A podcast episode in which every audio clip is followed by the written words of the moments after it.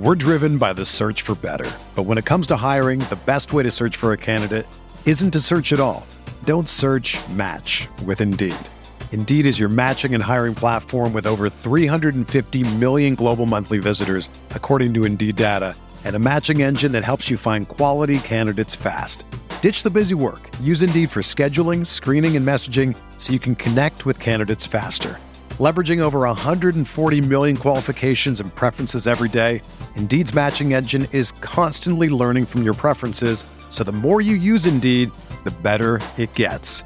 Join more than 3.5 million businesses worldwide that use Indeed to hire great talent fast. And listeners of this show will get a $75 sponsored job credit to get your jobs more visibility at Indeed.com slash BlueWire. Just go to Indeed.com slash BlueWire right now and support our show by saying that you heard about Indeed on this podcast. That's Indeed.com slash BlueWire. Terms and conditions apply. Need to hire? You need Indeed. This podcast episode is brought to you by Coors Light. These days, everything is go, go, go. It's nonstop hustle all the time. Work, friends, family expect you to be on 24 7. Well, sometimes you just need to reach for a Coors Light because it's made to chill.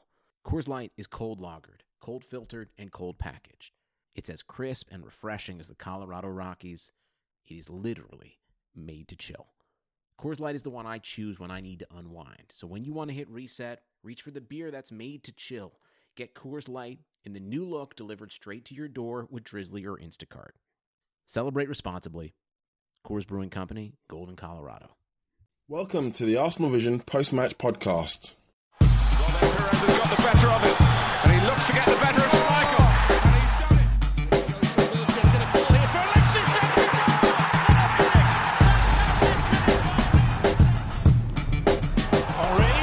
Chance. Now I'm Mike Dean and I'm here to say the fans pay to see me every Saturday. I'm box office magic when I'm making the calls. Wave my hands, shake my head, I can do it all. Hey, Callum Chambers, I don't mean you any harm, but to play defense for me, you're gonna need to lose those arms. Had the same call to make early in the season, denied the penalty, I don't need a reason. Fans screaming out my name, I am feeling flattered. Wave away the penalty when Welbeck gets clattered. All the attention's on me, what the heck? Get the full time whistle, flash the yellow card to check. When Spurs score a goal, I like to join the celebration. This is what you call dishonest to your federation. Crazy ball cutting, my decisions are odd, and let the crew break it down on the post match pod. This is the Arsenal Vision post match podcast. My name is DJ Elliott Smith, and you can block me on Twitter, Yankee Gunner, uh, and you can also block my SoundCloud SoundCloud account. No, I'm kidding. I don't have one of those. Um, we won't be doing any more of that, I assure you, but we will be discussing uh, the cunt that is Mike Dean, the decision that changed the game, uh, and Tim's fervent demand for the video uh, assistant referee to come into the game uh, post haste. Uh, and as that gives away, Tim is here. You can find him on Twitter at Stillberto. Hello, Tim. Hello there. Paul's here. He's on Twitter at Pausing in My Pants. Hello, Pause. Woohoo! Clive is with family. I'm doing air quotes right there. Uh, Scott is also with family. Thankfully, none of us are saddled or burdened with that kind of thing.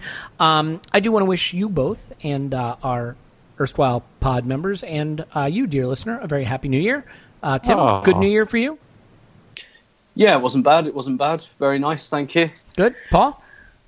No, not really. It was very quiet and mostly was on Twitter arguing about Mike Dean. Thank Fair, you. fair enough. Yeah, no, I, I definitely, you know, didn't do the lampshade on the head, and there aren't pictures floating around the internet of me with pants off and all kinds of crazy shit happening. So I guess that's a win in a way. Uh, hopefully, winning will be something that we do in 2018. Uh, we'll get to a little bit of what we expect for 2018, what we expect for the transfer window. I think we have to discuss that now so we can get uh, what's the word I'm looking for? Clicks, uh, downloads, those things. Yep.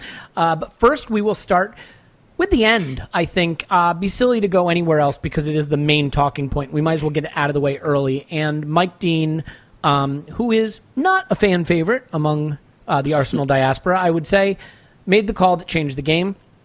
He then did not make the calls that could have changed it back, which we can get to as well. Um, Tim, the first thing I want to address here is it's clearly the wrong call. You think that. I think that. Paul thinks that. Most of the punditocracy out there thinks that. So I don't think the question is whether it's the wrong call. I think there is a a belief floating around in some corners that this is the product of bias, of conspiracy, of an anti-Arsenal sentiment. Um, are you of the opinion that Mike Dean just botched it, or that Mike Dean, uh, in in some way, intended and intends to punish Arsenal? I, I think he just botched it. I mean, there's there's just no um, objective evidence to suggest otherwise, basically. And um, by the way, Mike Dean isn't popular with a lot of sets of fans. Um, and to be honest, it's it's not difficult to see why he seems to have quite an abrasive and it has to be said annoying manner with with players and managers and you know the the way he was talking to Arsene Wenger um, I, I, think in, in many respects, I was more annoyed about um, the treatment of Petr Cech than the actual decision, because Petr Cech uh, sometimes, right? I mean, referees are kind of told not to take players' reputations into account, um, which I actually think they should quite a lot of the time. And Petr Cech has been in the Premier League for 13 or 14 years now. He does not argue with referees habitually. He is not a guy um, who you know gets in referees' faces, and he played for like Mourinho's Chelsea, and he played alongside John Terry for a long time. So you know the uh, the influence to do so was there um, for a large section of his career, and he doesn't and has never done that. And um, for Mike Dean, I think to talk to Gareth Barry about dissent twice during the game and not to book him, and then to very haughtily and dismissively book Petr Cech at the end. In many respects, that annoyed me more than the decision itself because the decision the, the decision clearly is an error. Um, albeit handball is quite subjective, and the only thing you could say in his defence is that the ball does hit Callum Chambers' hand. So then, after that, it's left to the referee to judge intent um, and how natural or unnatural the body position is. And I don't think anyone honestly believes there was any intent or that Callum Chambers' arm was in an unnatural position. Um, but it's it's still, nevertheless, that is subjective. Um, we don't re- only Callum Chambers really knows that. Mm-hmm. We can ha- all have a very very good guess at it, um, and I think there's quite a lot of collusion, like you say, not just from Arsenal fans. But you know, I, I kind of get that it was it was a mistake. I think it's a really bad call. I, I think um, people are also up in arms, so to speak, uh, over the fact that there was yeah. a similar call in a game with us where we appealed for a handball that was arguably yeah. more of a handball. The hand was in a more unnatural position, although the proximity was quite close. Similarly, and he, he didn't award that one. Yeah, I'm I'm less I'm less kind of upset about that because I think people underestimate. I, I know it sounds like um, a hoary old cliche, but how uh, people underestimate how quickly the game actually moves, um, and I think sometimes being in the stadium can give you a good perspective on these things because you don't really know about them at the time. Um, I felt so when the penalty happened, it was down the other end to me, but I was quite high up and I was absolutely in line. So I actually did have quite a good view, even though I was a long way away. And I, I felt immediately, I thought, oh, that's that looks harsh to me. Um, and I didn't actually think he was going to blow up for it. and I was quite surprised when he did. But the Leicester one, I mean, the speed that that happened, I was again, I was in the stadium and I had a really good view of that, and I, I don't even remember it. Um, I, I, I, really think that um, people underestimate that kind of thing. Can, can I ask you a question? when then? we get lots of replays and things, I think that, like, if you look on your Twitter timeline when any game happens, most people do not react to a decision favourably or otherwise until they've seen a replay watch it in real time the next time you're watching like a game and everyone on Twitter's watching it. Always, always look for that. When something happens, everybody waits for the replay before they then go mad, which which tells you something. Fair enough. Um, I, what yeah. I was going to just ask you is, I mean, because one thing I notice about uh, Dean is he's very quick to make decisions, and one thing you'll see mm. some really good referees do is actually be slow to make a call. They'll take a beat. They'll process what they just saw. They'll They'll let the heat of the moment just pass enough to make the decision in sort of a cold analytical way. And if Dean takes that beat and he sees Gibbs asking for a corner and he doesn't see a huge shout for it from the West Brom players and he gets a moment to kind of process what he sees, maybe he doesn't blow for it, but he does it so quickly. He takes the decision so quickly that it's almost like he doesn't have the time for his brain, however limited it may be, to process the information. I, I actually thought I, again I, I I've not really I've, I've seen like the the slow mo gif back, but um I I remember at the time I thought he did take a couple of seconds. Maybe that's Maybe I'm um, misremembering it. Yep. yeah, well, maybe I am um, as well. I, I actually thought he did because immediately I thought, oh, that's going to be a corner. May- And, maybe um, you're both misremembering it.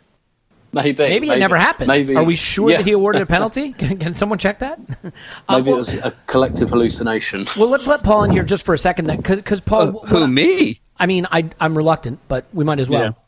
Um, so I guess the, the question, first of all, is can you do? I mean, I assume you agree that there you don't believe there's bias here, or, or are you going to take a, a an opposing view? No, no, uh, I agree. There's no, there's no bias. No, but just just in, there's no reason to assume a bias. Yeah, Right. Um, yeah, the guy's a fool. So at that point, I don't want to have the tedious VAR uh, conversation here because we've had it. Tim doesn't want it in the game. I, I think there are ways you can implement it without destroying the game.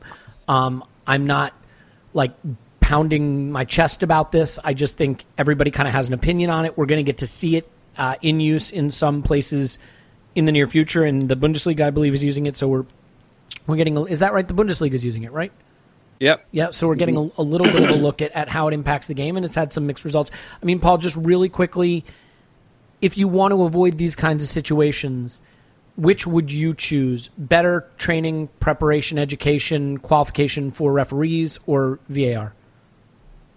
I, I think we're fucked either way. I mean, I assume they've been training these guys uh, seriously, despite Arsene's comments. And I have to say, I've no issue with Arsene's comments, be they right or wrong. When you put as much as effort into, and you might debate this, into a game like that, and you get screwed over, uh, I, I'm all for a manager who's a terrible loser. God bless him. Uh, and the the reaction of all the players, uh, I'm fully on board with all of that. Um, it's just it's just one of those things where it's like it, to me it feels like like a mi- uh, you can't say these things these days because of the politically correct culture but it feels like a mini mini holocaust. Do you know what i mean?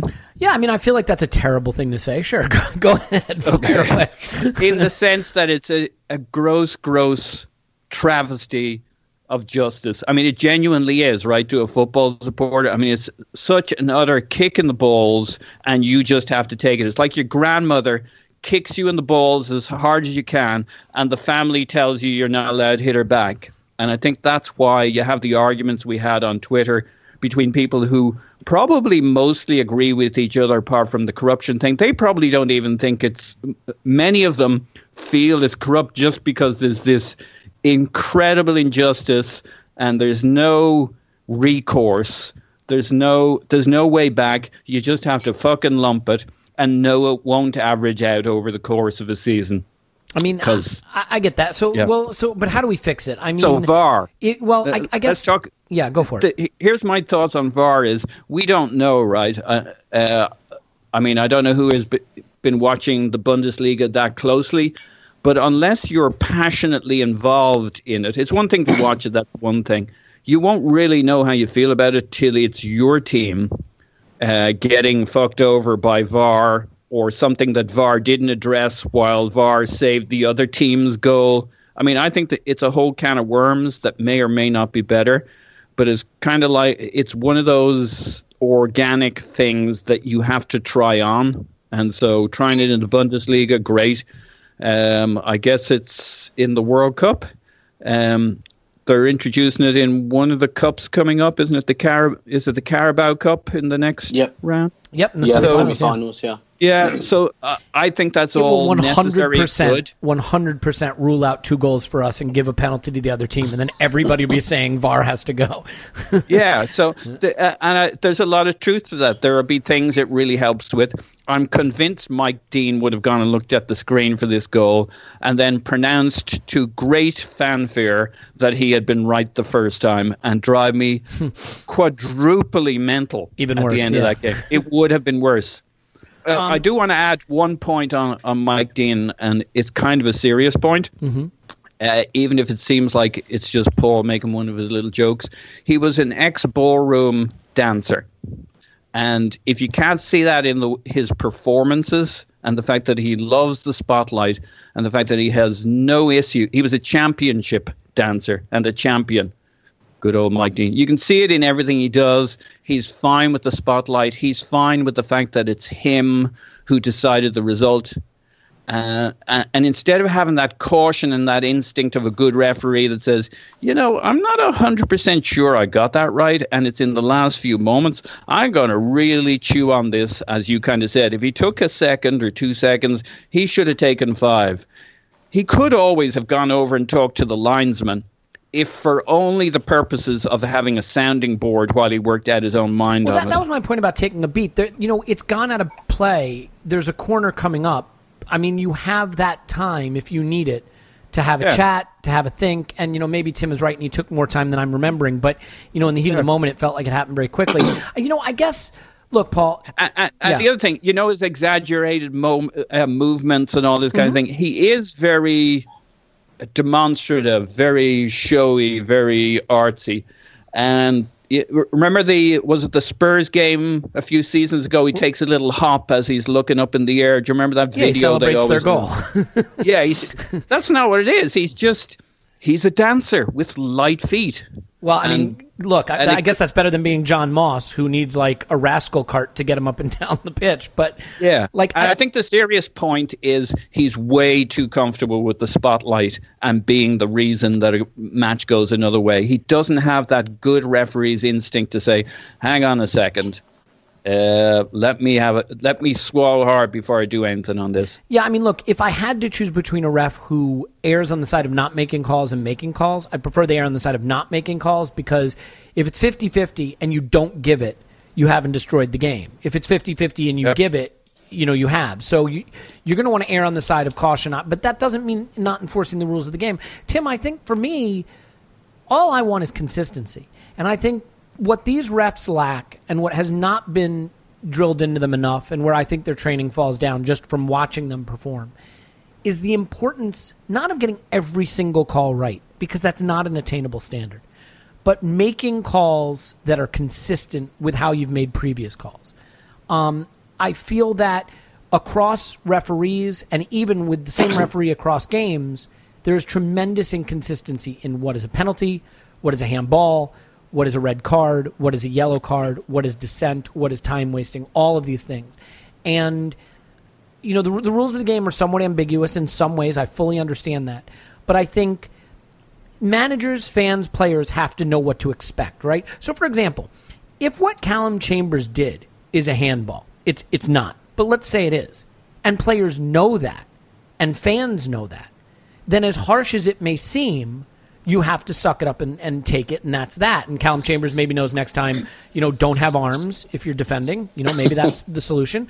And the fans know not to totally lose it. But the problem is that there isn't that consistency. I mean, it, it- since you're not a fan of VAR, isn't the goal consistency? And yeah, Paul just in our, our messaging section here made the point that in Petr Cech's post match interview, he said they have these meetings with the referees and they talk through what is Yeah, yeah. going to be a penalty and what's not going to be a penalty. What is the point of these discussions if there's no consistency in how it's enforced?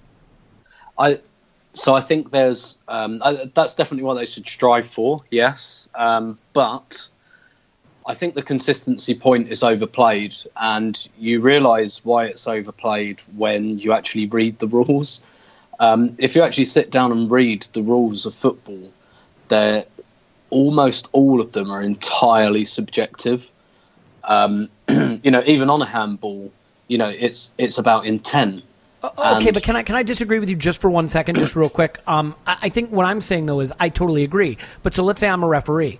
Once I determine how I'm going to rule handballs, I should then communicate that, you know, and then I should live to that standard, right? So if that thing that Callum Yeah. Chambers did is a handball for me, then I should call that a handball every time I see it. If it's not, I shouldn't. That's Yeah. it- I mean, as a referee, you get to interpret the rules, but you shouldn't interpret them differently from match to match and moment to moment. But I think um, so. I, th- I think the the issue here is that that's actually that's a lot harder than it sounds because of the speed of the game and things like that. And I think in this scenario, honestly, I think when Mike Dean watches that back, he'll think, "Yeah, I got that wrong," um, and he'll know it. So Do you think I he think- was saying "I'm sorry" to Arsene Wenger when he was No, lecturing him, look- or do you think he was it- like, "I'm sorry, I'm talking, I'm sorry, I'm sorry"? Hell I'm no. talking. he kept saying I'm talking. Yeah. Mm-hmm. Um, and so when when he watches that back, I don't honestly think he he'll think it is a penalty. Um, and so therefore, with the kind of consistency thing, I think the thing is he thinks he saw something that he didn't actually see, which was he thought that Chambers moved his hand towards the ball, but he didn't. In fact, he was trying to move it away. Well, it was a natural movement, and if anything, he was trying to move it away. But he saw that as Chambers moving towards the ball. So I, d- I don't. Th- so I think he'll know that he's made a mistake.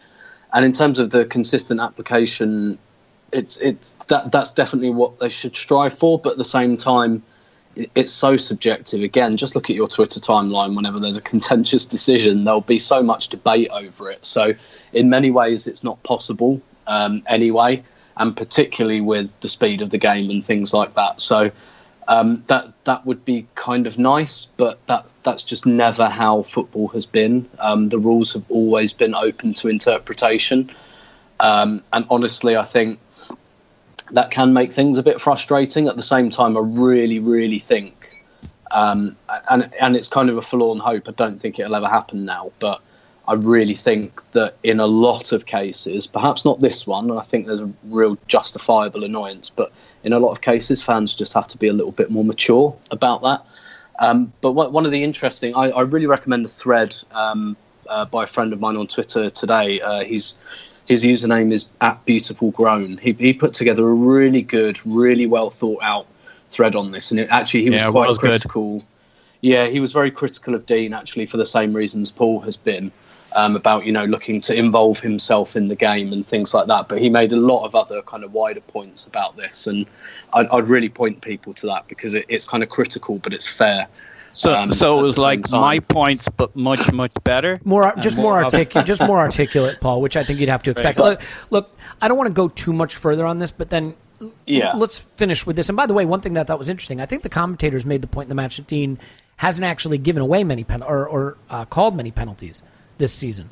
So Mm. it works a little bit against the narrative of him wanting to be involved. Although I think just his mannerisms show that he wants the attention on him and wants to Saved be it involved for us, though, so And- and that's you- good. Yeah, but you know what, Yeah. guys? Like, here's the funny thing. I think the reason there's so much outrage, ironically, we're killing referees today over. You know, I don't mean us. I mean the Twitterati and all that over the poor performance. But in reality, I think the reason for the outrage is that this call rarely gets made wrong.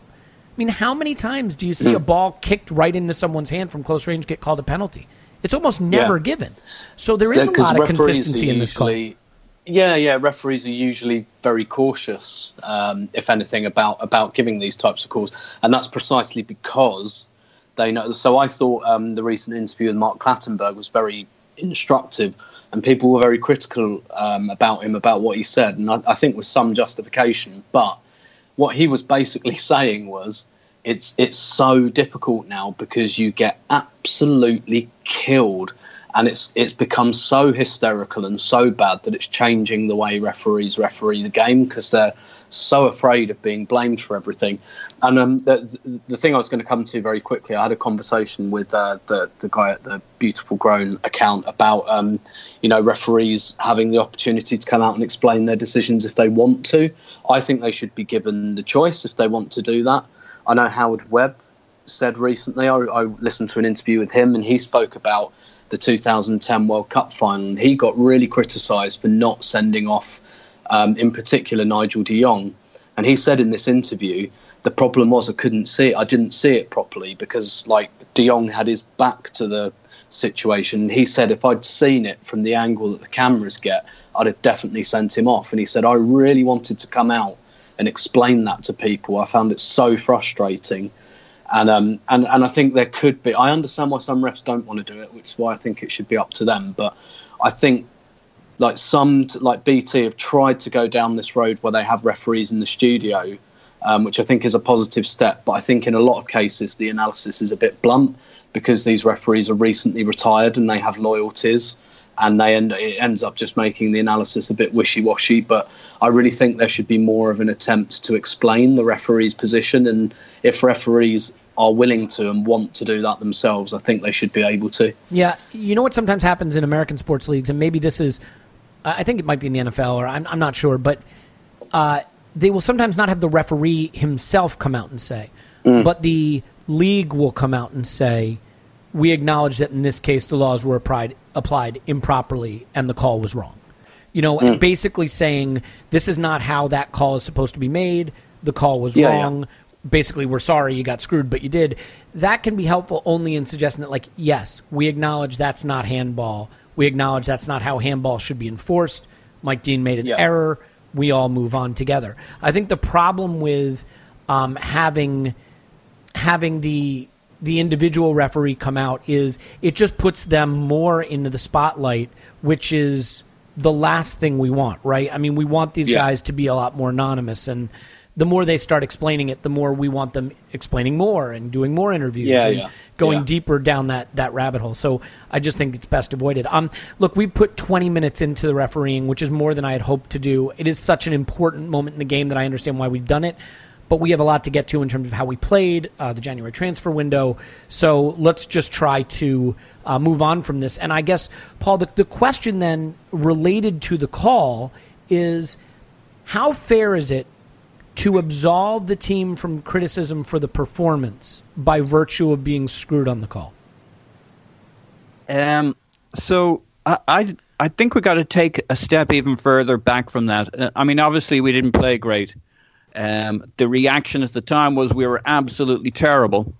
Um, I think the truth is somewhere between we were average and terrible, but it's the third game of a fourth game run over Christmas, and sometimes I think some people must be new to this. Uh, a lot of teams have played kind of average in their their kind of third game of the Christmas run. At this point, the only thing that matters over this run is getting points, and we got screwed out of points. So, you know, there's plenty of criticism to be handed around about tactics and performances, etc. But th- this is a classic for this game at this point of the time, point of the year. The one thing I'd say against that is we should be fairly fresh, given how we protected ourselves up to this point. We should be the team. The plan was we'd come through the Christmas period looking a little fresher than the others, having that advantage. Um, and we were, uh, on the other hand, West Brom were relatively rested. So it's just very hard to pick through all of that. It, obviously, it wasn't a great performance. Obviously, tactically, however we set up, we could have made some changes during it, especially the Kolasinac opportunity allowed us to do something different. So, back to your primary point, does the penalty absolve us? I actually think it kind of does because you can't say, well, we're blowing the whistle at 80 minutes or 80 and a couple, and that's the result. Uh, w- we were getting stronger as the game went on. Now maybe we'd have gotten beaten in the last two minutes by uh, by the the the hulking masses of West Brom coming up for a corner and burying it or some shit like that. But as the game went on, we got stronger towards the end, and you just can't rule off the last eight minutes or whatever would have been and say, well, you know, we don't know what would have happened, so let's assume we were going to be crap. Leading up to that, we weren't particularly good, but this was kind of this was go time when Danny Welbeck scored that header against Leicester, whatever it was last season, in the final moments, and we won that game. It changed the whole complexion of the game, uh, and should have changed our the core trajectory of our season, but it didn't, and and that was robbed from us. and Yeah. we won't know. Well, I- you, uh, you're going to be surprised, but I kind of agree with you, Paul. Actually, that it absolves us, not in the sense that we shouldn't analyze why we played poorly and Sure. what should be done better, and not to suggest that we don't need to play better in the future. But if you're saying that you can't blame the penalty for dropping points, then what you're really saying is you have to be 2 0 up in every game where you haven't done your job. And that's just Yeah, not realistic. by, by 80 minutes or whatever. Yeah, by it 80 is, minutes, yeah. if you're not 2 0 up, you haven't done your job. Now, sure, we played poorly, but let me say it this way. What if we had played breathtaking, swashbuckling football, gotten a 1 0 lead, and then it happened? Would we Yeah. have been screwed then? The fact is, when you're leading 1 0, goal, you know, no matter how well you play or how poorly you play, the hardest thing in football is to score a goal, right? Um, and that's why teams, bad teams can beat good teams because occasionally they get a goal and they steal points that way. In fact, that literally just happened to us. So while I'm not saying it's okay to play the way we did, and I'm not saying we shouldn't analyze it and that we don't need to do better. You shouldn't have to be up 2 0 to say you did your job. We did our job. We managed to get ourselves in Yep. front. They didn't look like creating anything. We were doing okay, and Mike Dean handed them a goal they didn't deserve. And then, I mean, to really be fair about it, he denied us a, a penalty shout or two that we did deserve. You know, the one thing I would say about Dean here, not to get back on him, but is you make that handball call, and there had to be something inside him that says that was a close one. I may have gotten that wrong and just gifted points to West Brom. Well, when Danny Welbeck gets clattered in the area, like you have a chance to make it right. Not that I'm saying you should even things up, but you know what? You should even things up. You give a 50 50 call to them, give a 50 50 call to us. And I think it was a little more than 50 50. So, Tim, I mean, for you, is it the responsibility of the team to just play better and put it out of the hands of the referees, or is that not a realistic expectation? I think it. I think it's probably somewhere in between. I think the thing about this, I, I completely take the point that a lot of teams are playing like this at this time of year, and I think you're absolutely right that it, it is the part of the season where you just want to get the points on the board.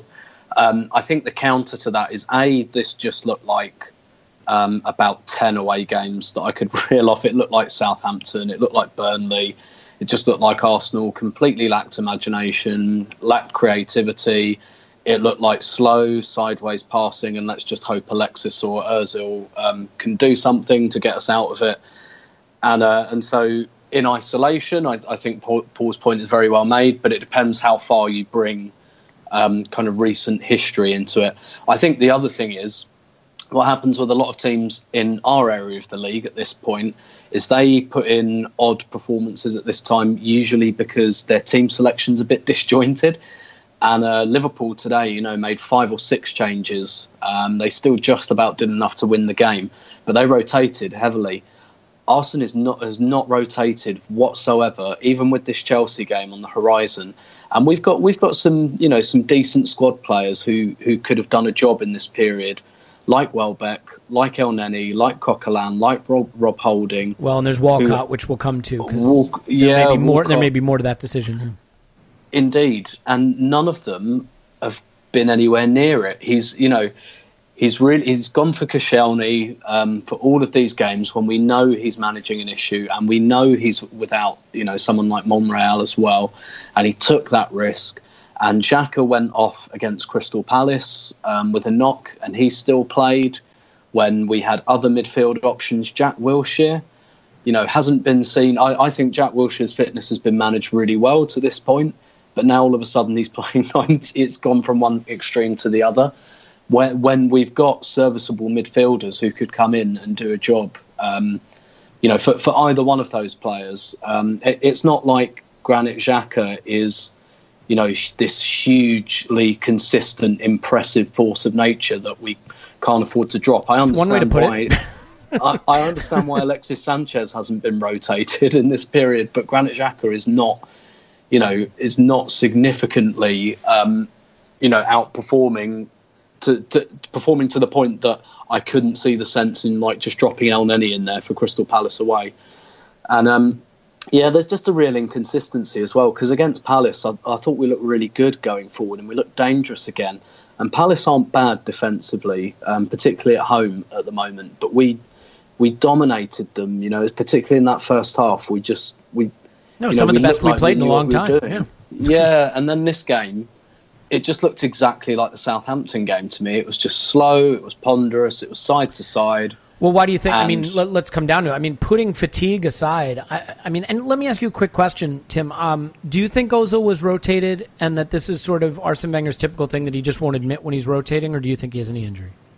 Um, I think we'll see the answer on Wednesday. If Ozil doesn't play, there, I mean, it, it could it could have been a slight injury. Um, it, it could be completely face value, but I I, doubt- I think, yeah, I, I kind of tend to think that if, if he plays on Wednesday, then it, it was you know resting him probably. It's just so weird to me that a Um, manager so long in the game and so long at the club still can't just come out and saying, "I'm resting Mesut Ozil to keep him fresh" because he looks like he needs a little. I mean, I, Yeah, I get yeah, that everyone whi- would have is- kittens over it, but you know, why does he have to have excuses? Uh, You know, own your decision. Yeah, yeah, yeah, yeah. Which which is why it could very well be that, or it could very well be he has got exactly what it says a slight knee knock. he knows that um, we're playing Chelsea on Wednesday, and, and you know he makes them, and, and that's I'm fine with that.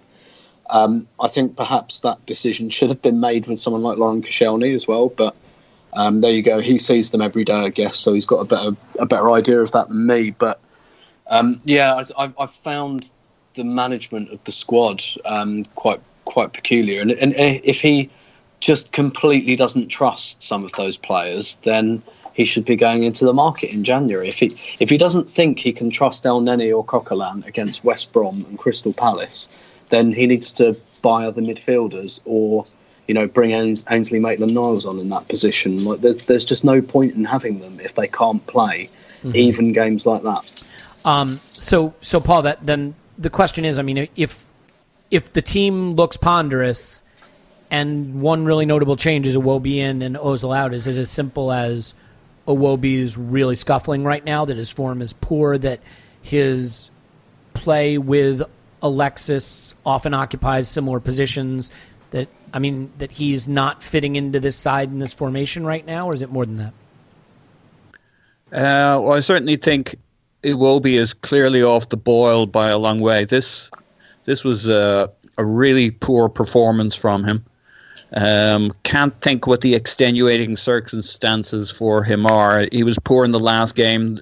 His game before that, uh, I think it was actually pretty good, pretty lively. That's that's kind of two games away from here.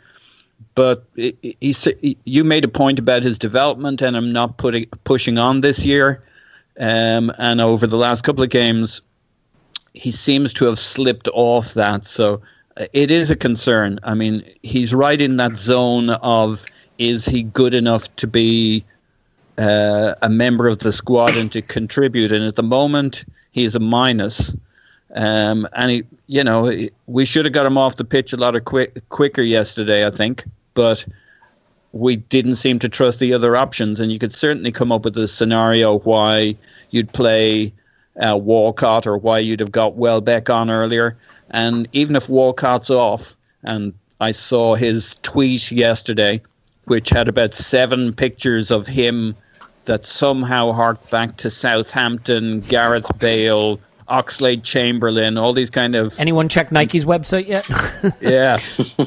Not even subliminal links. So you know he's going somewhere, but uh, you know, we played Nasri once when he was going off. Hey, somewhere, we played Oxlade so. Chamberlain against the team he was yeah. going to. so you know, it, yeah, it we've happen. been right down that spectrum. Uh, having having said that, I think uh, Arsene Wenger would bite your hand off for that thirty million for Theo right now, and he's he's not going to jeopardize that. Look, I mean, you're right. Iwobi should have come off sooner. The, you know, and look, I, I tweeted essentially that like the the chas- the chasm between Mesut Ozil and, and Iwobi is immense. And I got some pushback that's like, well, it would be between Mesut Ozil and anyone, yada, yada, yada. All right, look. Yeah. This no. is the problem with overrating young players. Is Iwobi a, a talent with a huge future in the game? He may well be. Will he develop into a key member of this squad and someone that really performs at the highest level? He may well do that. But I think we underestimate how big a leap forward it is between being a bright young talent and consistently being able to start for a team that has top four ambitions, if we indeed still have them. Um, I just it, it, I don't think he's at that level consistently, and I, it's not that he's not Mesut Ozil. I'm not asking him to be Mesut Ozil. Tim is choking on the the terribleness of my takes. Um, I I am not asking him to be Mesut Ozil. I'm asking him to be good enough to be starting for a team that wants to be in the top four, and I don't think he is that yet. Um, and, and yeah. when he pl- was playing so p- poorly, and when Alexis, and I was okay with this, apart from the fact we needed a second Alexis to be on the end of it, when he was dropping deeper to make stuff happen, um, and Iwobi wasn't really functioning on the right and wasn't giving us any width, and our two wing backs weren't getting forward. You know, we'd no width. Nobody got to the well, byline. Iwobi never passes to them. Bellerin. I don't understand what he's doing. He just ignores Hector. Yeah, so it, it wasn't working and he wasn't playing well, and there should have been a change. And you know, at, at no stage did we use width in this game. No, and we're Which, we're really short of pace. I mean, that's the other thing. You have two players that want to drift inside in Iwobi and Alexis. Lacazette is not quite as quick as I had hoped he would be. Yeah. We don't have wide forwards anymore. And the players that are out there just aren't that pacey. And I mean, this is probably the slowest attack Arsenal have had. I mean, I, I guess Giroud was leading a slower one, but at that time, you had guys like Theo Walcott and Oxlade Chamberlain burning down the wings, and we just don't have that. So, Tim, I mean, you can address the pace issue if you think that's a big part of it. I'm curious to also get your take on whether Iwobi was a big reason for our sort of sterile possession and, and that sort of slow, pointless lateral passing. Um, yeah, maybe. I, I, think that's a little bit harsh, actually. I, I, I thought Iwobi was just six, seven out of ten again. Really? I think. Okay. Um, yeah, I, th- I, think basically he just doesn't have that end product yet. You're right. There's a there's a massive gap between, you know, a prime Mesut Ozil and a guy like Iwobi making his way in the game. That's that's really obvious. Um, when he has time to is, think, he's very Oxlade Chamberlainy or even Theo Walcott. I mean, the longer he has to think, the less the horse's decision making seems to be. I, I yeah, I, I, don't know about that really. I, I, think it's just it's a young man who most most young players do don't develop end product until they're like even getting towards their mid twenties. Till they're about twenty three years old, you don't tend to get um, a great deal of end product. And and we're just playing against some park buses at the moment, and he's just not quite at that level where he's developed his end product um, quite enough. I think I think everything else is largely fine. I think you know he passes the ball well. He moves quite intelligently. I thought he played much closer to, to Bellerin than than Özil ever does, um, and I think that must have been by instruction. It, it's just he can't quite find that you know that really precise through ball that would put Bellerin in. Um, you know, on the, on the kind of between the fullback and the centre half. He hasn't he hasn't quite got that pass yet. Um, he did come closest to scoring for us as well. Um, on, on a couple of occasions. Yeah. So to, to, be fair, he probably has to hit the target with that one uh, shot. I mean, I'm not saying you have to score uh, from there.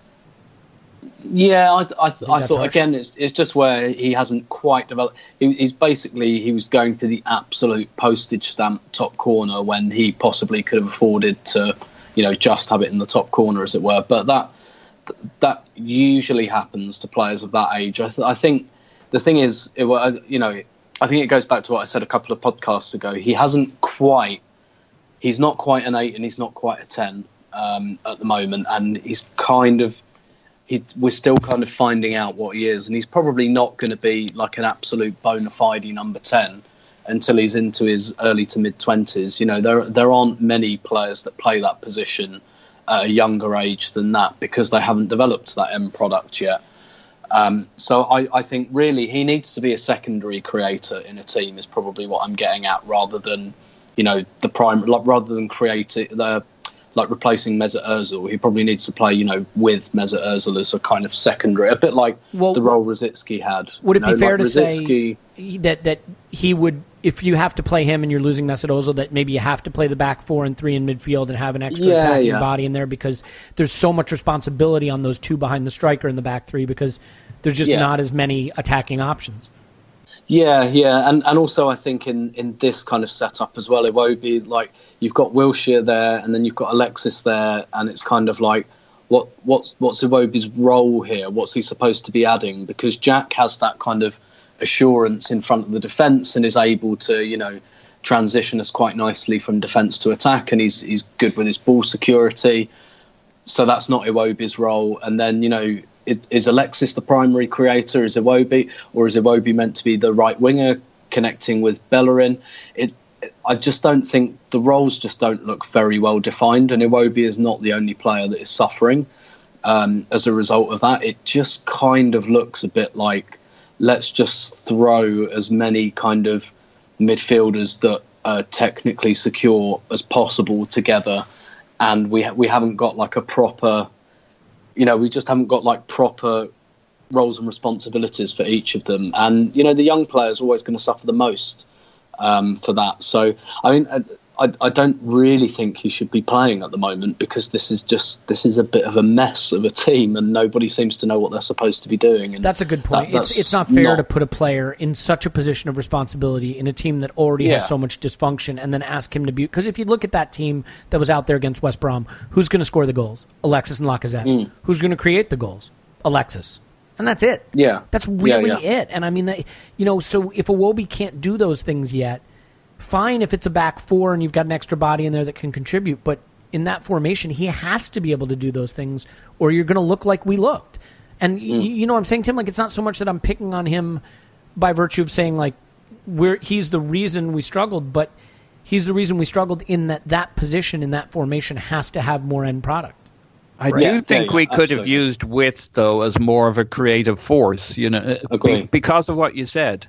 Um, and Kolasinac and then Maitland Niles and Bellerin, and I'm not blame, blaming the players, but there didn't seem to be any. You, you, can see it when Iwobi has the ball and Bellerin's to one side to him. Neither one of them is thinking Bellerin should be getting in behind, and mm. and neither one of them is apparently being directed to do it. And the, the same is true on the other wing. At no stage are we kind of cutting that corner to get in behind and put pressure on them, as we've seen in other games.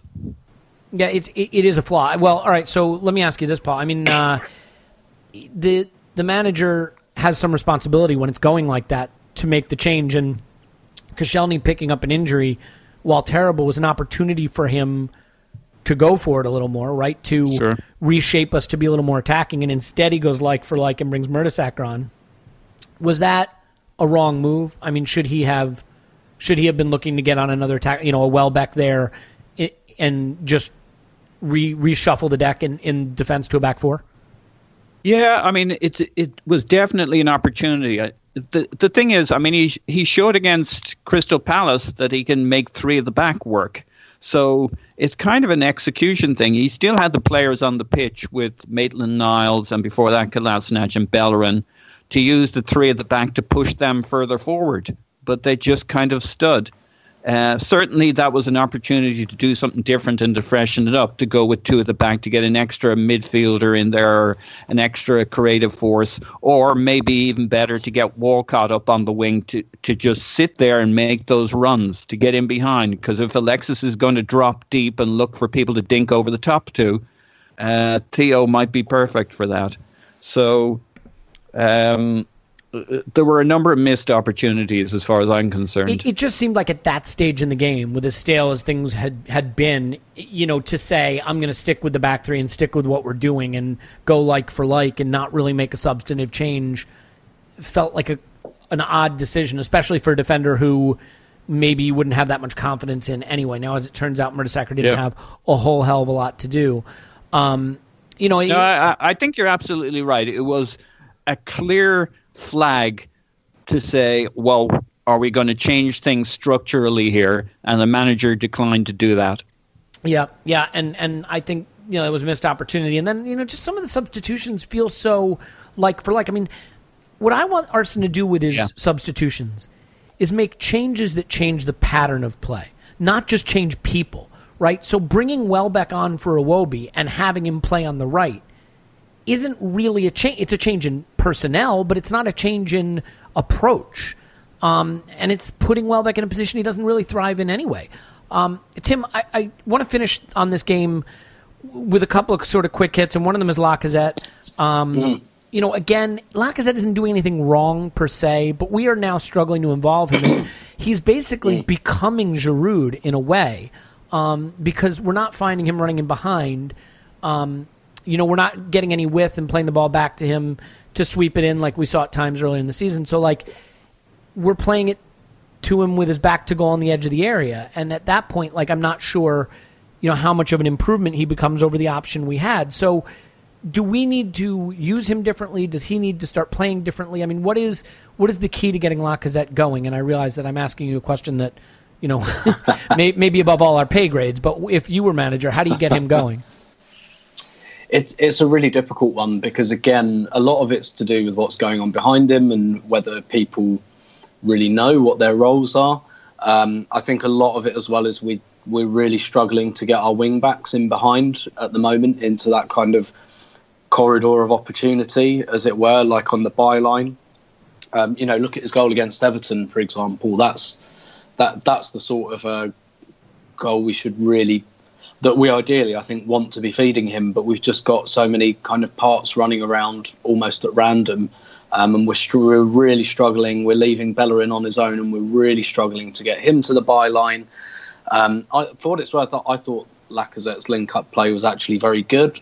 Oh, I think um, he links think... up well. I just, you know, it's not. We're not Yeah. using him in the ways I think you'd want to be ideally. Yeah, and and in many ways, it's kind of impossible when you've got like a bus parked because you can't get him running in behind. There is no in behind. They're all, you know, and, and in many respects, I think it's probably a bit frustrating for him because kind of what he's becoming is a bit of a decoy. So actually, what's happening is he's running around a lot, but it's to make space for others rather rather than for himself. And I think he's really isolated up there. And He's um, so isolated. Yeah, that's a huge problem.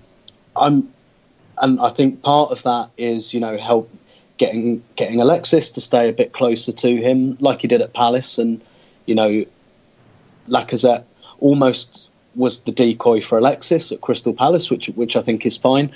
I think we need to just get a couple of players a bit closer to him, and if it's not going to be Alexis, then uh, I'm not going to say too much about this because I've actually written about something for this this week. But I really think that Walcott um, could have a role to play here in terms of giving us a little bit more of that end product, getting us to the byline a bit more, um, having someone else to try and occupy some defenders and make some space for for Lacazette, and that becomes like a mutual arrangement when that starts happening. If you you know they could, they can make space for each other. So it might be Lacazette is double and triple marked, and that leaves Walcott free, or it might be that you know they that, that Walcott is double marked and it leaves Lacazette free. I, I just think at the moment there's a lot of ball players, um, some of whom don't necessarily always have that final ball, and it's really really hard again to emphasise when the other team's got ten players back. That's natural. It's just really difficult to get through and we don't quite have enough guile. And um, you know, I, I think Walcott would would help Bellerin um, with that kind ask of you a quick combination. question? Do- yeah, yeah. Are, are you? I guess you're suppo- presupposing that Southampton will loan him back to us. Is that is that what you're expecting? But um, it- yeah, and, and I think uh, it kind of plays into Paul's point as well about actually creating some width. Um, can can give you a bit of creativity as well because people think of creativity, they think of like Mesut Ozil like playing like a, a wonderful through ball, but creativity comes in many forms.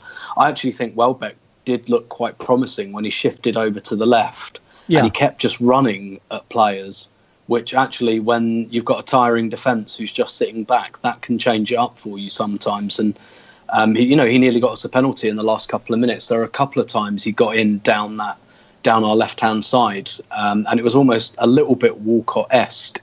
Um, it was just something a little bit different, a little bit more penetrative, and a little less ponderous. And you know, I, I hope I don't I don't think I'm just falling into the trap with Walcott of oh, um, you know, the Joel Campbell or the Lucas Perez, like he's not playing, we're not playing well, ergo put him in and we'll play well. I, I do genuinely think he could have a role to play. Doesn't have to be starting every single game, but um, I'd have brought him on in this game, and and I, I think it could give us something something a little bit more interesting because we've we've got a lot of um, there's a lot of chin stroking um, going on at the moment in our build up play, and and I think I think perhaps we could we could use something um, perhaps a little less um, a little less considered, maybe for want of a better word. Fair enough. I, yeah, I mean, I, all kidding aside, I mean, do you not think he's going, Theo? I think I think I think he's almost certainly going. Yeah, the, the kind of the whispers seem very very strong, Okay. and the fact that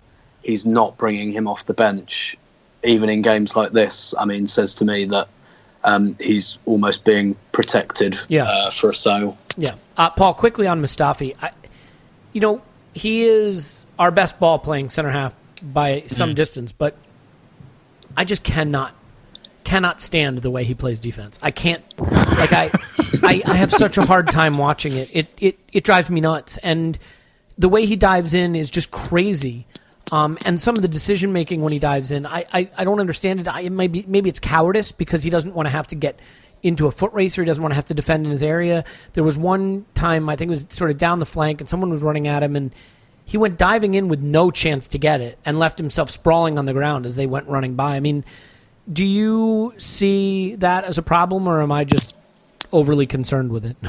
uh, we're wired differently on the, on certain things. This is one of them. I mean, don't get me wrong. When he has a brain fart moment every four or five games, I'm like, oh, oh dear, what what have I bought into here? But I think generally he's pretty damn good, and I think it suits our style, especially if we're playing three from the back. three at the back. Uh, you know, the the only time I really, really hate it is when you have lumbering giants like West Brom lining in, up in the box for corners, etc. Because our height differential across the team is massive. He's our our central centre back. It's going to be Koscielny, uh, and you know Chambers isn't too bad, but we don't we just don't have any height, especially with no Giroud and no Mertesacker. But that's really the only part of it about it I don't like. Maybe in at the end of this season um, I'll see more of what you're talking about. But so far, I'm okay with him. I think he's smart, intelligent. Uh, him and Koscielny are very much on the same wavelength. They're proactive. They're front-footed. He's maybe not the mo- the best classic Tony Adams type of defender, but he gives you something. Given the way the game is played today, that defending is is more about control of the game, um, especially for a team like us, and possession and moving it around, uh, being mobile, being proactive. Uh, uh, I'll take those odds and I'll take that emphasis. So fair enough. No, it, it doesn't. It doesn't bother me. Uh, just, I'm waiting for, for the other shoe to drop on uh, on him, but no, it didn't bother me. But I mean, you had a much more trouble with Gabriel than I ever did.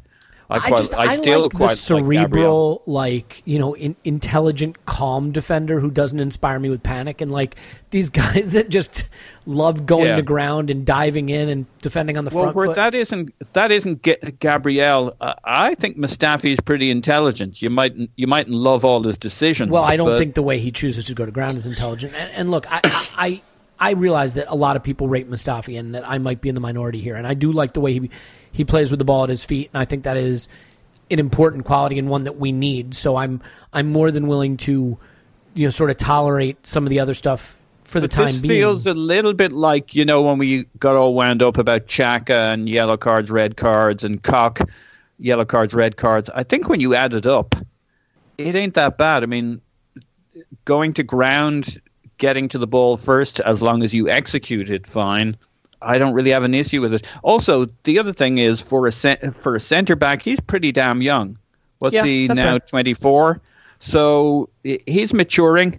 He could be a hell of a centre back at 26 and 27 and cut out almost all of those One of the kind of rash moments. I loved about the Mertesacker Koscielny partnership at its best is Mertesacker's a very precise tackler. He almost never yeah. goes to ground. He almost never fouls, and he almost never picks up yellow cards. Um, in Koscielny, you had the guy who would be a little riskier, a little more willing to dive in, and in Mertesacker, you had the organizer, the cerebral defender, the guy who was very precise with his tackling and stayed on his feet. And I just worry with, I mean, look, Koscielny has matured tremendously, of course, but he still likes to dive in. He still plays right on the edge. Um, and Mustafi likes to also. And I, I worry about that as a partnership. Um, but maybe, you know, again, Mustafi will mature into making those decisions a little more intelligently. And also, he's not going to be playing with Koscielny much longer anyway. Um, well, let, us just do a quick uh, coda on this. I mean, it's a draw. Paul, stay with you just for a second. I mean, are we nearing the point now where the the emphasis of the season has to switch to winning the Europa League, playing for the domestic cups, and pretty soon acknowledging that the league season is not going to bear fruit? Yikes! Um, well, it depends on what you mean by acknowledge it. If you mean I mean by acknowledge it in the sense that when the other games come around, whether it's you know FA yeah. Cup, semifinal in the League Cup, and certainly the Europa League, that you know you, you might have thought if we were right there for top four when Europa League comes around again, we might rotate heavily for the away leg in the Europa League. But you know, sure. if we seem cut adrift from a top four race and it's increasingly drawing towards that, there may be no reason to rotate in the Europa League. It may be our best path to accomplishing anything. Uh, while I, I understand and mostly agree with the premise of the question, I don't think you can because at the end of the day, the Europa League is still going to be six to one, seven to one, eight to one against us winning it, and those are just shit odds. We, we might uh, be near. I mean, if we lose to Chelsea, yeah, yeah. we might be no, nearing no, that agree. for top four in the league. By the way, yeah, yeah. But if you raise the white flag on it, it probably torpedoes kind of both both sides of your boat. That's right. I mean, you look at look. League, United so. raised the white flag on their se- their domestic season to win the Europa League, and it paid off for them last season. Now they did, I, but know, when did they do it? No, I, I'm not saying do it yet. And by the way, that my point is like do you think we are closing in on the point where we will all have to kind of shake our head and say top four is probably gone? Quietly, yeah. I mean, w- uh, uh, this feels like a a team that's going to come sixth, not fifth or fourth. Well, I mean, the problem is there there are five teams ahead of us in the table, and I think all five are better than us. So it's not Yeah. just that we have to climb over teams; it's that I think we have to climb over teams that are better teams. Uh, Tim, I mean, do you do you see it the same way that that while it's not technically gone, the combination of just where we are as a team, how we're playing, the gap, and the teams ahead of us make it a long shot now? Um, so I don't think we'll do it, but at the same time, I don't think the manager or the club can think like that. I mean, it's it's so important um, for reasons I've gone into again and again for us to get into the top four this year. That they can't, especially not at this point. At this point, it's not gone. Um, But but the I Europa League can can achieve that the same yet. thing, right? I mean, you can achieve the same thing via the Europa League. That's exactly what United did. It, it could, um, but I think we've got a little while before we have to make that call. Um, we should be able to get through the Ostersunds game with the same sort of team that got us through the group stages, and and at that point, you know, you're in mid March and it's the quarter final, and maybe you start thinking about that type of thing, depending on how far back you are. Um, but thing, things in the league, I'm not saying they will, or I think they will, but things in the league can change so so quickly. They really can. Like a couple of games can just make all of the difference and completely change everything. And while that can still go in our favour, we absolutely can't um, give up on it. I think, like with the Carabao Cup, for example, that's you know those semi-finals they're coming far too soon for us to make a decision about prioritising. I totally agree there. I'd, I'd throw that. I'd, I'd throw the second team or third team out there. Yeah, yeah. Um, with the Europa League, let's try and get through this round with with what we've got again and assess where we are in mid March. Uh, like I say, I, I don't think it's going to happen. I, I think we'll probably finish sixth, to be honest. Um, you know, we've we've really dropped some points recently, and against some teams we really should be beating. But um, I just don't think the club can can give up on it. When you know, and I, I and I take your point about the teams above us look a bit better than us, but I think in 2005 6, in about mid February, we were seventh and we were a long way from the top four. And we were going through um, the Champions League as well. And we still did it. Um, we still Was, pulled wasn't it round. wasn't it Aston Villa we were chasing though? Like No, that was Spurs. Uh, that was for, Spurs. what, what's was the Villa season? I'm thinking. Of? A of? couple of years later, it was Okay. 08, 09, yeah, we were chasing Spurs. But 05, 06, I remember losing to West Ham at home in mid February, and we'd gone down to like eighth, I think. And everyone kind of said, well, that's it now. And then we put like um, a pretty decent winning run together. So while it's not out of the question, they, they cannot and should not give up on it. Fair enough. Yeah, I, and I'm not saying Yeah. we should yet. I think my question is more your prediction on where you think we'll be Yeah. by the time Europa comes around. Will we be in the position where, like, because here's my, here's my concern. You're just winding up the doomsday Well. I'm, I'm just getting the doomsday machine warm in case we need it. You know, it's been pretty cold around here. Look, I, I think my point is simply this. What worries me is if we are close enough to top four to think we have a shot at it, we may rotate so much in the Europa League that we fuck that up. And I just hope that by the time the Europa League comes around, there's some clarity. You know what I mean? Of of what the right approach is. Because while I agree we can probably get past Ostersunds, Ostersunds, what, whatever that that team, um, with rotation, like I, I do think at some point we're going to have to decide if we're going to take the Europa League seriously and play the first team in it, and that decision is going to probably come the round after the round of thirty-two. Because I right, this is a thirty-two round, isn't it? The Ostersunds game. Yes. Yeah. So, um, all right. Well, let's finish with this. I, I know we're uh, hitting the hour mark here, but uh, I do want to just talk January very, very quickly. Paul, uh, let's look into the crystal ball. Any outgoings? If so, whom? Any incomings? If so, Yeah. not necessarily whom, but where? What aspect of the pitch? What you know, generally? What do you expect? yeah, my beloved Theo is definitely going based on yesterday's tweet.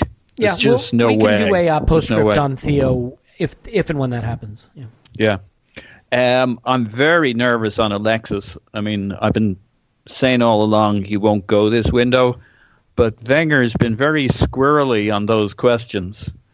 Uh, You think go and I would City? say, oh, uh, when I when I looked at the way Pep said he wasn't coming, Uh, he didn't quite use those words. I saw a lot of wiggle room with this sitting down and seeing what they need, and he's he's still very much an Arsenal player, i.e., um, let let's not upset anybody and make this any harder than it needs to be. And the fact that he was going on deadline day, to me, uh, and Pep's, you know, he's really going to go for this Champions League because he's got the league wrapped up, uh, and and when you got the hot team, you got to go for it. I think they're going to dust off that deal. And the interesting thing will be what have we got coming in, and if there's anything coming in. And, and to be the other thing I would say is my concern would be that you bring in uh, Mislintat or whatever his name is, and the Barcelona deal deal maker, and they've no salary cap or squad space to work with. Um, I'm not necessarily talking about the January window. I'm talking about the next two, three windows. And my fear is some combination of that and some combination of the fact that Arsene is such a slow mover in the window. We kind of, it's almost like when we brought in Ozil and Sanchez and then didn't build around them. When you bring in Mislin Mislintat and the other fellas whose name I need to learn, um, and you don't his, his first them. name is Raul. If you want to just go with that, Raul. Oh, I like it, Raul. Um, then you know you got to use them, and uh, they'll get frustrated just probably a lot quicker than uh, our other two erstwhile heroes if they don't get used. I would like to think that the Rolodex there is pretty good for Mislintat, um, but it goes cold quickly. So maybe he has the next Leon Goretzka in his file there. May you know, there's been Lemar noises about frustration that didn't happen oh God, last I, I hope that doesn't happen. If Uh, we're I paying don't know eighty might or happen. hundred million for Thomas Lemar, then there was no point in getting Mislintat and Raul in the club. Um, Yeah. But Uh, but just final summary. Uh, uh, nervous on Alexis, but it must mean if they do something like that, somebody interesting and exciting must be coming in. But I, I think it's a terrible idea from the point of view this season. I mean, it, it's really hard to see us either finishing top four or winning the Europa League if we sell Alexis in January. But there you are. All right, Tim. Crystal ball. I know you love talking transfers. It's arguably your favorite topic. When we first started this podcast, you said, "Can we just make it a transfer pod?" Um, we declined. But here's your chance. Uh, who's going? Who's coming? This and Mike Dean, uh, my favourite Yeah, subjects. re- Um, ref- referees, video assistant replay, and uh, and transfers. Can't bloody shut them up about them. I know. So I think that Theo Walcott will definitely go. Um, I think maybe you know someone like Debuchy might go as well. Um, as for, you know, I don't think Alexis uh, will go. Um, Ooh, I, I don't call. think that the club will will countenance that um, at this stage, or Ozil um, for that matter. As for who's coming in, um, I think the club might try and sign maybe a midfielder, but I'm not sure how emphatic they'll be in that attempt. I think they might look maybe for a central midfield player, um, but because he clearly doesn't trust Coquelin or Elneny um, anymore. But and and maybe like a backup right wing back or something like that. Um, but how successful would be in those endeavours, I don't really know. I'm not sure how confident I am. So I, I think definitely Theo will go. Definitely Debuchy. Well, almost certainly Debuchy. Um, and then we might get one in um, maybe towards the end of the window. But um, yeah, I, I, I think basically they'll be receptive to bringing someone in, but you know, th- there's a fine line between being receptive and like really going all out for it, and I, I just don't know where Arsenal will be on that spectrum. Two two quick questions. One, if someone is Champions League cup tied, are they Europa League cup tied as well? Um, I can't remember what the rule is. It's, it's something like I think you can bring in one player, um, Okay. and they're not cup tied, but not two, something like that. And then Um, if if a player signs on a Bosman, Bozeman, whatever, uh, with a foreign club, we would we know that? I mean, d- does that become public information? if they wanted to make it public, that I, I think basically it wouldn't be up to us Interesting. anymore. Yeah. Um, well, so so because for me, I think uh, certainly Theo is gone. I agree with you. Debuchy will go. Um, I think that we maybe were going to sell Giroud. Um, I don't know what the injury means for that. Um, I think there's still a chance he goes. I'm 50 50 on whether Alexis goes. I think there's a chance Alexis goes, and we try to smooth it out by announcing on the same day that Jack and Mesut have both signed. Um, I could see those announcements being in the offing. I could see Mesut potentially staying because I don't know where the demand for him is. I mean, who, where's he going? United, United. Yeah, I think so as You well. think he's going to United? Yikes. Yeah. yeah. That makes me If throw up. Jose could get him this this Christmas, he'd get him. He so desperately needs that. Yeah, But uh, I think Arsene Wenger would sooner let him sleep with his wife than have Mesut Ozil. But um, Ex-wife, ex-wife, Elliot. Fair enough. Yeah, and, and it's you- on. You know, yeah, could happen. um, all right, so don't listen to me. I don't know the fuck I'm talking about. But I, I just, I, I can't decide because I think that there is a strong argument for selling Alexis and getting that cash in instead of losing those two big assets for free. I think there's a strong argument for keeping him, recognizing that getting into the Champions League is arguably worth as much or more than the fee. I think if we were selling Theo and Giroud and collecting those funds, then you could tolerate not selling Ozil or Alexis. But uh, otherwise, I'm not sure you can. So we'll see. I mean, it should be an interesting January. The odds of it ending in our favor, I think, are long. I certainly don't see us bringing in anyone high profile in this window. Um, but to me, I mean, more important even than signings, the manager just has to figure out how to get the team playing more effective attacking football against teams that defend deep. And I, I like the back three for a lot of reasons, but I just don't know that we can continue with the back three against the park bus. I don't know. We'll see. Um, anybody got anything else? That good? no, Leave it there. Yeah. Um, yeah. I mean, it, it all feels like we're just sort of waiting at the the platform right now, waiting for for everything to happen because it's it's Chelsea midweek, so we will we will certainly uh, have a podcast after that. I mean, as as far as Chelsea goes, you guys, I mean, assuming Ozil is available, you think he'll go back to nominally our first choice eleven? You know the the usual. Yeah, Yeah, Jack, depending on who's Xhaka. available. Yeah, yeah, yeah. He- he's certainly asking a lot of Jack right now. Um, yeah, definitely. and I, I thought he looked a little leggy in this game. So you know, we'll see. It's not a lot of recovery time for a player that hasn't been playing this much football lately, or you know, for a while. So all right, we'll come back with a podcast after Chelsea. It's a big, big game. I think, you know, it, it can be se- season salvaging in a way because not only do we need the points, but it can get us back on track after a, a period that's been pretty disappointing. Um, so we'll see what happens there. We'll see if there are any major announcements, and if there are, we'll certainly try to cover them to the best of our ability. Uh, you can find Paul on Twitter at Paz My Pants. Thanks, Paz. Tim actually has uh, another Twitter account that you should be following. It is at Mike Dean's Attorney, um, where he uh, is just just re- regularly seen defending Mike Dean and referees in general. And Tim, we, we want to thank you for doing that because it's you're doing the Lord's work there.